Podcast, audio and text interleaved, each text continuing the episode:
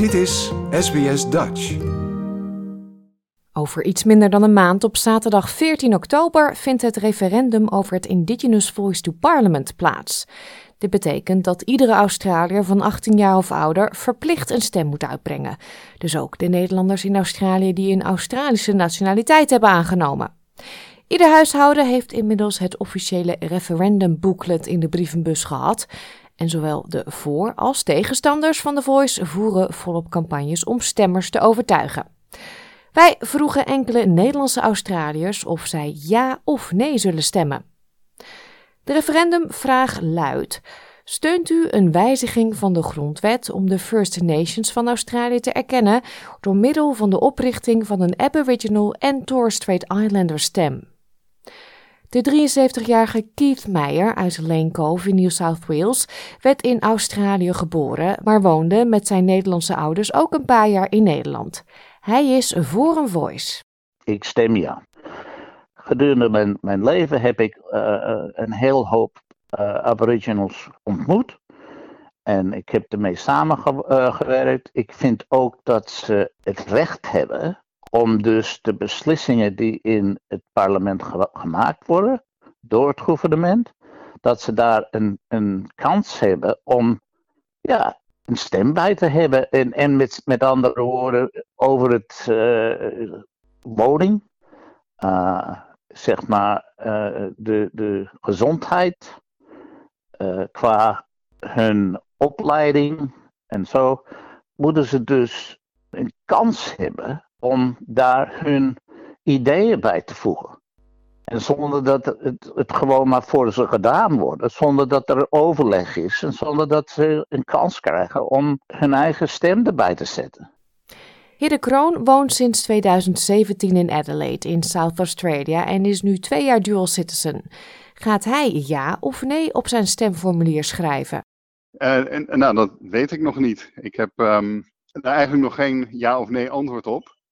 En um, ik, ik vind, ja, er moet wel wat meer, of er moet veel meer uh, voor de Aboriginals vanuit overheid, vanuit de centrale overheid uh, gebeuren. Um, dus eigenlijk zou ik heel gemakkelijk ja kunnen stemmen.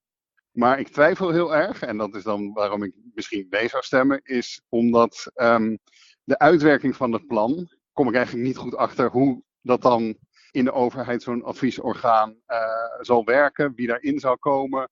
Uh, gaat dat ook met stemmen of worden daar mensen voor aangewezen?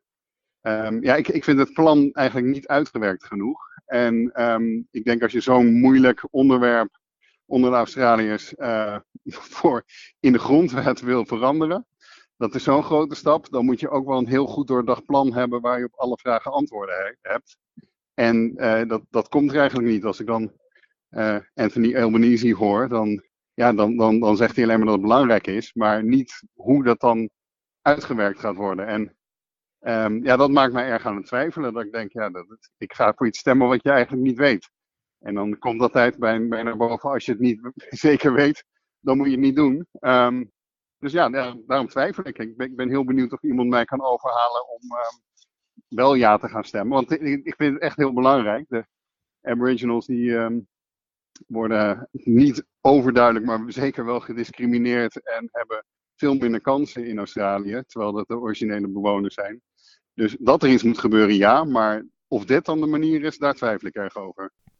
Ook Annemarie Jones uit Gladstone, een klein plaatsje aan de Mid-North Coast in New South Wales, is er nog niet helemaal uit. Ik neig, nou ja, uh, ik heb uh, de, de berichtgeving een beetje waargenomen de afgelopen dagen. Ik heb het leaflet wat aan iedereen is gestuurd behoorlijk grondig bestudeerd. Ik denk dat dit niet de volledige oplossing is. Ik denk dat het niet een makkelijke weg wordt om, om dingen beter te maken. Maar ik denk als we nee zeggen omdat het niet goed genoeg is, dan gebeurt er niks.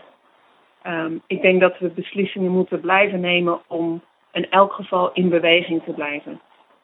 Het is voor mij nog steeds onvoorstelbaar dat het nog maar 50 jaar geleden is, zoiets ongeveer. Misschien zelfs iets langer, voordat uh, de First Nations people tot de bevolking werden gerekend. Um, ik denk dat we als dat we allemaal geboren zijn met een verantwoordelijkheid voor wat er voor ons is gedaan. En de neezeggers van de campagne, die, uh, die spreken voornamelijk vanuit een angststandpunt voor het onbekende en dat er betaald moet gaan worden. Um, ik denk dat een, uh, dat een ja-stem een, een positievere uh, manier is om, om verder te gaan. Ellen de Jong uit Wollongong in New South Wales woont al 23 jaar in Australië en is al 18 jaar dual citizen. Ze heeft dus al vaker mogen stemmen, maar dit is haar eerste referendum. Ze hoeft niet lang na te denken over haar stem. Ik ga yes schrijven, ja. Het is een beetje een no-brainer. Uh, ik, um, maar ik ook wel in mijn, uh, mijn werkzaamheden in uh, de, gezondheidszorg.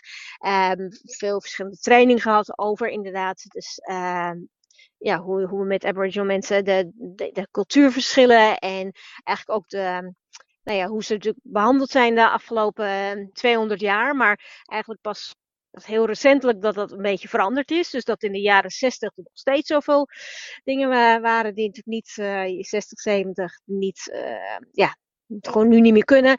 Dus dan zie je gewoon ja, wat ze wat van achterstand ze hebben. Of het ja, zoveel moeilijker het is voor hun.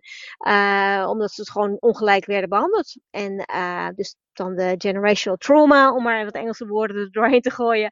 Um, dus ik vind gewoon, uh, ja, ik vind, we moeten ze gewoon erkennen. Ze hebben een hele mooie cultuur. Ik, ik ben in Northern Territory geweest. En ik heb ook vrienden die van Aboriginal uh, descent zijn. En um, ja, ik vind gewoon dat, dat ik wil steunen. Voor mij is het een, bijna een beetje hetzelfde als de um, marriage equality. Dus, hè, van de, voor het homohuwelijk. Dat ik ook zoiets van, nou ja, het zijn, zijn allemaal mensen. En we hebben allemaal rechten. En ik wil gewoon dat erkennen. SBS Dutch heeft zijn best gedaan om zowel voor- als tegenstanders van de Voice to Parliament aan het woord te laten. Maar helaas is het ons niet gelukt om mensen te vinden die wilden uitleggen waarom ze nee zullen stemmen. Maar gelukkig, onze collega's van SBS Nepali is dat wel gelukt. Srina Piet legt uit waarom hij tegen een Voice to Parliament gaat stemmen. My view regarding the yes no voice referendum is the voice to parliament is one of the biggest issue, issues in Australia. I respect that good people with good intention can reach different conclusions.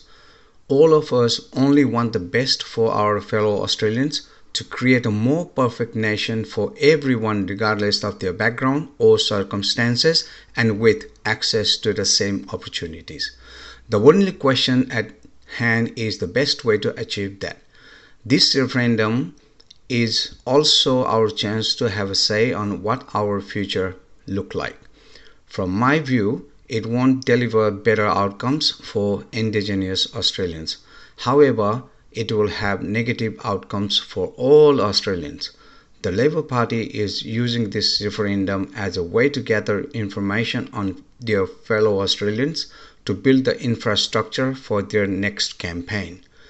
This voice is legally risky with unknown details and would be permanent.